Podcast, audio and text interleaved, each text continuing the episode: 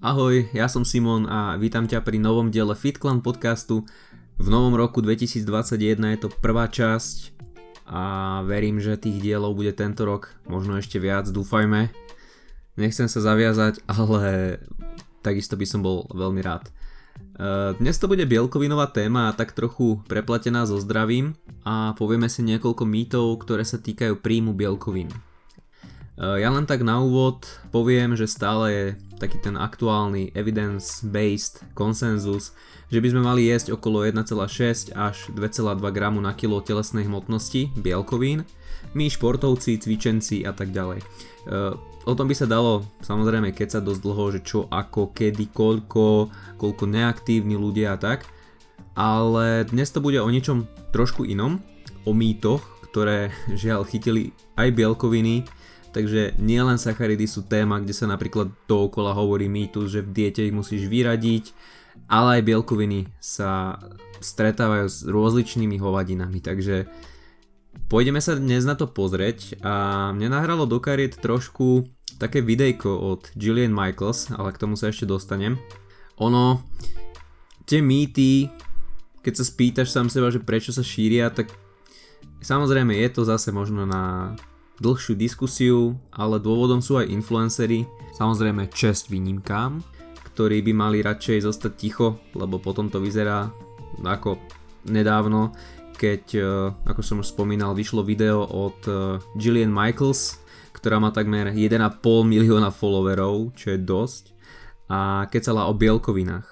So again, I don't want to get into a really long biology lesson here, you know, all the biochemistry Chvala Bohu, lebo po každej druhej sekunde by si niekto vypichol uši, aby to už nepočúval. When we eat too much protein, it can actually cause bone loss.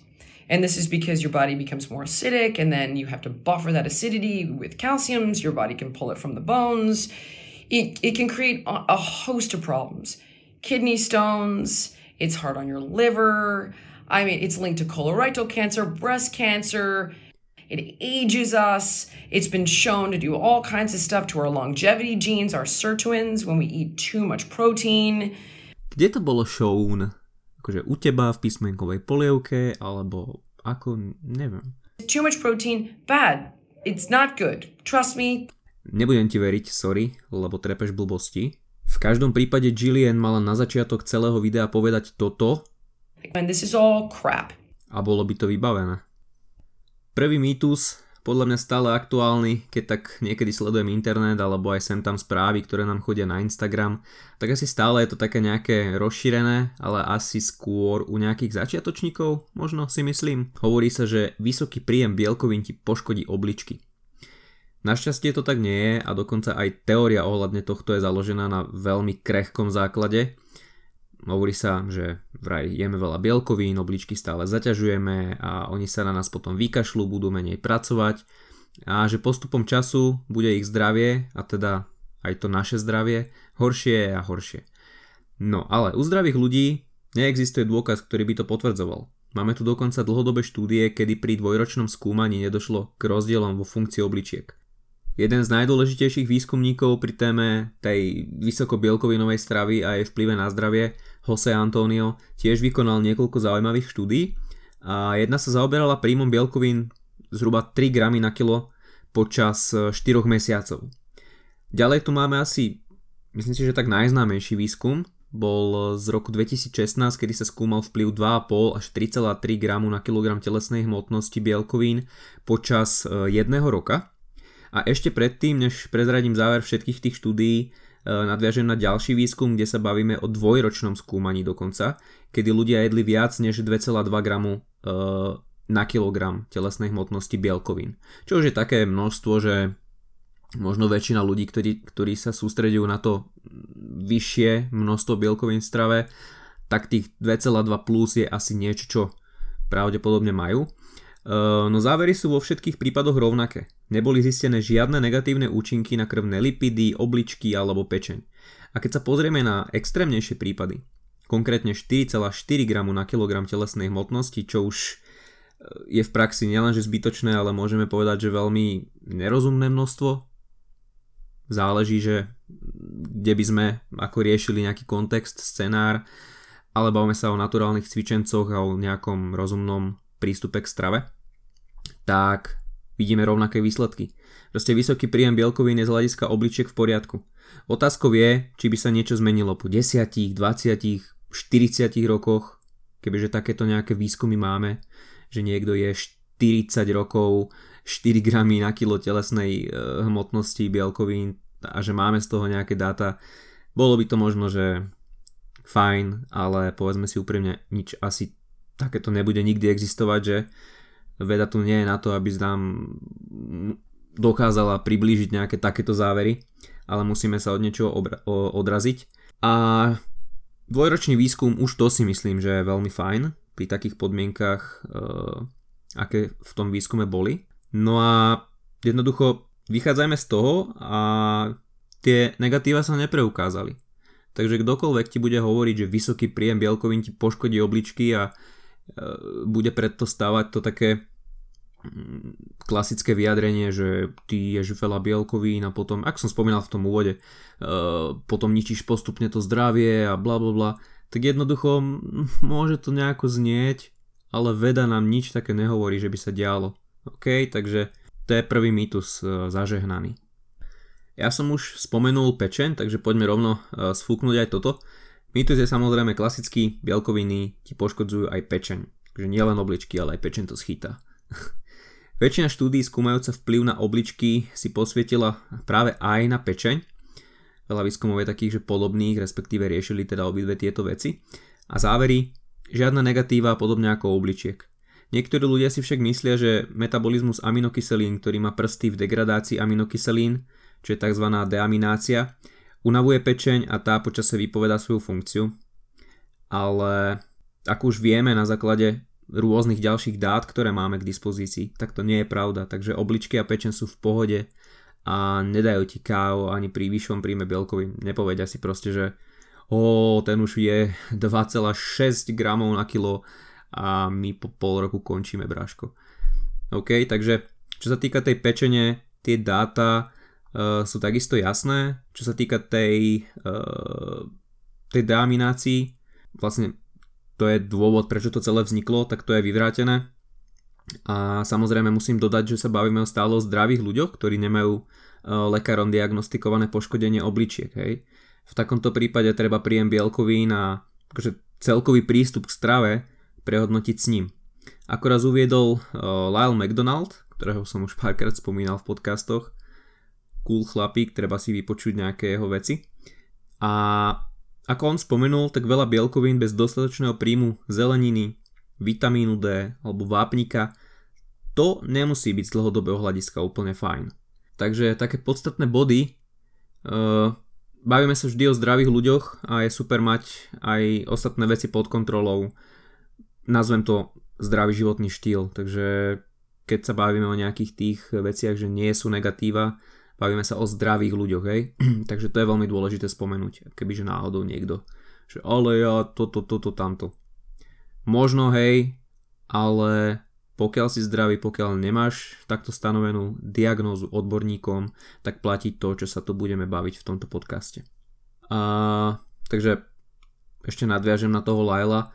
Uh, jesť mega veľa bielkovín a pritom kašľať na D, na vápnik, na nejakú tú klasiku ako je zelenina, ovocie. V tomto prípade už to možno není úplne OK. Treba mať, mm, keď sa na to pozrieme, tak z vyššej perspektívy, z väčšej perspektívy, tak treba mať e, na poriadku aj tieto ostatné faktory, keď už chceme nejakým spôsobom riešiť vyšší príjem bielkovín. Poďme na ďalší mýtus. A to sa potešia možno ženy, alebo myslím si, že v takom tom ženskom kruhu sa to možno rozšíruje. Uh, a hovorí sa, že bielkoviny sú len pre chlapov. Ale ja dúfam, že naše poslucháčky verím tomu, uh, že toto samozrejme si povedia, že to je hovadina. Ale hovorí sa to. Keď si pozrieš nejaké nemenované fóra, sú tam názory, že jednoducho bielkoviny, o však to ty si žena, ty nemusíš, to len chlapi, aby mali veľké bicáky, ale to je úplná sprostosť, hej. Bielkoviny sú není len pre chlapov, nie sú len na svaly a rozhodne sú není preceňované, ako si niekto myslí. Konzumácia bielkovín nie je len o tom, že každý gram navyše ti pomôže vybudovať väčší biceps, ani zďaleka. Majú pozitívny vplyv na kosti, na tkaniva, chrupavky, kožu, krv, nasýtenie, redukovanie apetítu, na opravu tkaní, výrobu enzymov, hormónov a sú veľmi dôležité aj pri naberaní, aj pri chudnutí.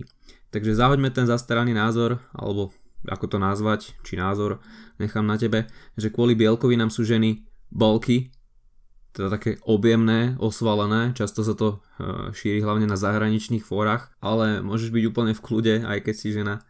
A hlavne jeden podstatný fakt, len zhruba 10% konzumovaných bielkovín skutočne použijú tvoje svaly narast. Aj čreva a pečen spotrebujú veľké množstvo bielkovín, okolo 50%, a zvyšok sa uvoľňuje do plazmového obehu. A keď nasleduješ nejaký ten čas, tak e, ja ti poviem obľúbenú vetu, ktorú vyslovil Zase poviem to meno. Lyle McDonald, ale dáva dobré veci, no tak čo? a ktorú stále často používame, lebo je to jednoducho strašne pravdivé, čo vidíme aj v praxi pri našom coachingu a nielen tam. Dajte žene dostatok bielkovín, poriadny tréningový plán a začnú sa diať zázraky. Takže toto vyslovil Lyle a je to veľká pravda. Je to jednoduchá krátka veta, ale tak strašne pravdivá, že jednoducho musel som ju spomenúť. Dobre, keď už som spomínal tie kosti a že bielkoviny majú vplyv aj na ne, tak s tým sa spája ďalší mýtus. Vysoký príjem bielkovín ničí kosti. Znie to strašidelne celkom a pôvod tohto nepravdivého tvrdenia, nepravdivého tvrdenia, vznikol v teórii kyslého prachu, tzv. acid ash hypotéza, čo zapričiní stratu kostného tkaniva, respektíve to poškodzuje kosti. Nejeden výskum už ale dávno potvrdil, že to nie je tak, ba dokonca je veľmi pravdepodobné, že bielkoviny majú naopak pozitívny vplyv na kosti. Spomenúť môžem polročný výskum z roku 2018, pretože sa týkal trénovaných žien, čo je skvelá vzorka, keďže práve ženy majú často problém e, s denzitou kostného minerálu, čo je veľakrát zapríčinené e, dlhými a extrémnymi kalorickými reštrikciami. O tom si trošičku načetneme aj v našom webinári pre ženy, ktorý bude 6. a 7. 2. Sobota a nedela 6. a 7. 2. Neviem presne, kedy vyjde tento podcast, ale myslím si, že určite skôr, takže keď si žena, zaujímajú ťa rôzne ženské veci, budeme brať e, budeme sa tam zaoberať antikoncepciou, energetickou dostupnosťou, dysfunkciou menšturačného cyklu, rôznymi tréningovými vecami, nejakými príkladmi, čo sa týka tréningu, cvičenia a tak ďalej, tak si kúp vstup. Ale to som odbočil, sorry. Uh, tak vrátim sa späť k tým kostiam. Uh, závery a teda tento výskum, o ktorom som uh, spomínal z roku 2018 hovorí, že vysoký obsah bielkovín nemá negatívny vplyv na minerálnu denzitu, či už bedrovej kosti alebo v celom tele.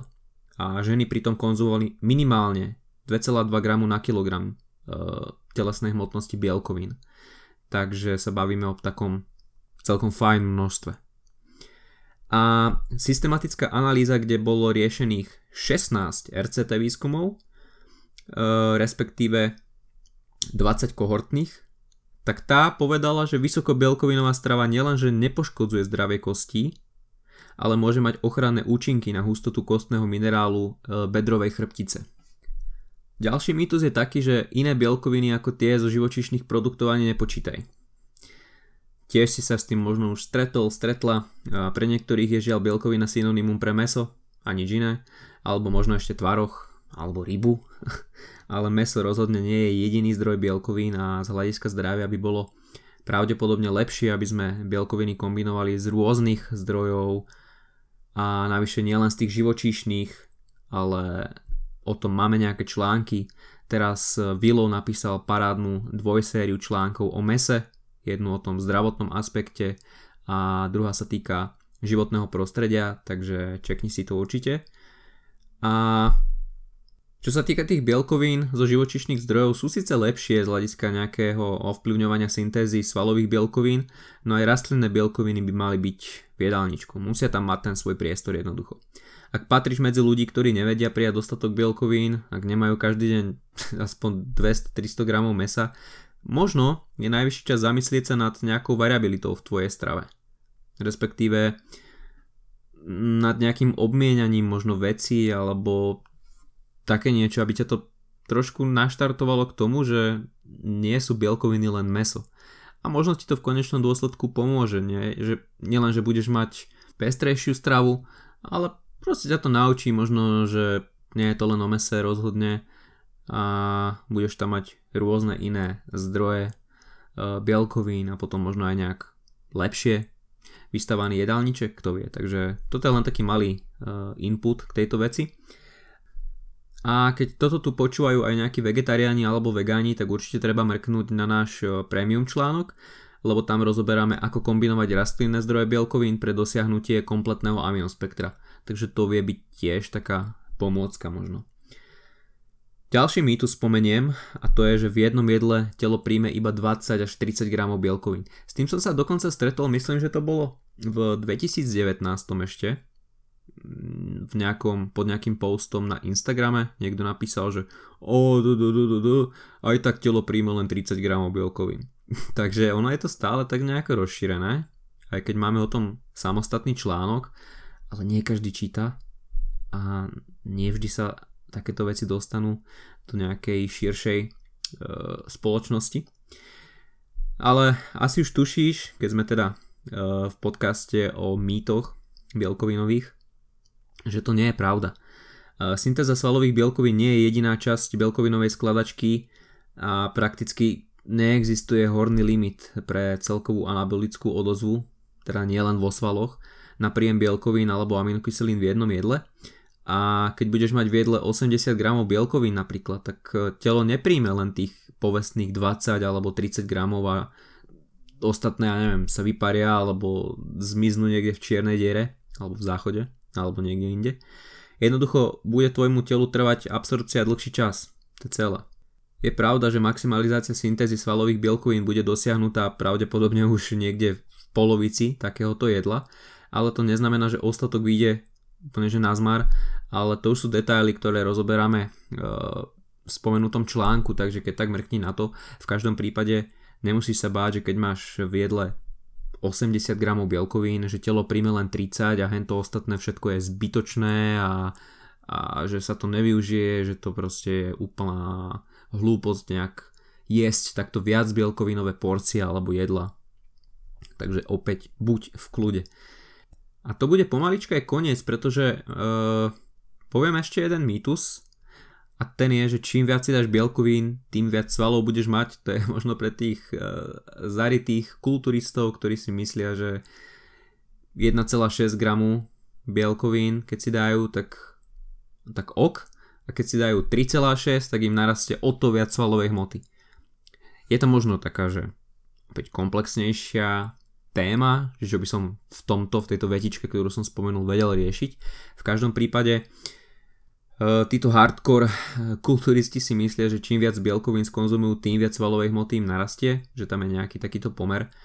Ale už eh, z toho predchádzajúceho bodu, ktorý som spomínal pred chvíľočkou, vyplýva, že to nemusí byť úplne pravda a niekoľko štúdí skutočne ukazuje, že to pravda nie je a optimálny príjem bielkovín je u aktívnych ľudí zhruba tých 1,6 až 2,2 gramu na kilogram telesnej hmotnosti pri niektorých scenároch sa oplatí jesť viac bielkovín, OK, nikto nehovorí, že nie. Aj keď samozrejme treba dbať na to, čo môže znamenať e, v praxi mať viac bielkovín, pretože existujú isté faktory, o ktorých opäť teraz sa odkážem na článok, sme písali. Ale z článok inak spomeniem, teda prelinkujem do článku na webe o tomto podcaste, takže hociaké aj všetky ďalšie štúdie, referencie, odkazy na článok, čo tu spomínam, alebo na články, tak nájdeš v článku, ktorý bude o tomto podcaste na webe. Ale výskumy neukazujú priamo úmerný trend medzi bielkovinami a rastom svalov. Takže ak žiješ v predstave, že 4, gramov, 4 gramy na kilogram telesnej hmotnosti bielkovín ti vybudujú viac svaly ako napríklad 2 gramy e, na kilo, tak táto predstava je milná. Takže týmto mýtom by som to zakončil. Možno, že ešte nejaké mýty existujú, ale myslím si, že toto sú také najfrekventovanejšie, povedal by som. Takže keď ti napadne ešte nejaký, tak daj mi feedback. Uh, napíš a možno sa o niečom ešte pobavíme v nejakej inej časti podcastu zase o bielkovinách. A, ale to by bolo asi všetko. Dalo by sa ísť možno ešte hlbšie do tejto témy, ale myslím si, že toto absolútne stačí a verím, že aj Gillian Michaels, ktorú vyrostoval snad celý zahraničný evidence-based fitness priemysel, tiež prehodnotí, čo rozpráva. A ja už len tradične spomeniem FitClan Premium predplatné, ktoré stojí 2,99 eur, čo je nejakých 77 korún a je to členstvo na štýl predplatného, takže k Netflixu, ktoré ťa stojí desinku, tak prihoď aj FitClan Premium za 2,99. Benefitov je viac než dosť a okrem podpory FitClan týmu sa ti istotne niečo ďalšie bude páčiť, tak mrkni na fitclan.sk lomeno premium a stan sa členom aj ty a pridaj sa medzi 1500 e, a viac premium členov. Členská sekcia na teba už čaká. len dnes, nie, pridaj sa hoci kedy, len tieto marketingové veci nechcem, aby boli moc otravné, v každom prípade budeme radi, keď sa pridáš uh, k tým ostatným ľuďom a pridáš sa k nám, k tejto uh, komunite prémiovej. A tak, na záver už asi iba poďakujem za pozornosť a ďalšia téma v podcaste bude neviem aká, ale isto sa opäť, možno skôr, možno neskôr uvidíme, ako to bude vychádzať. E, počujeme. Takže majte sa pekne zatiaľ.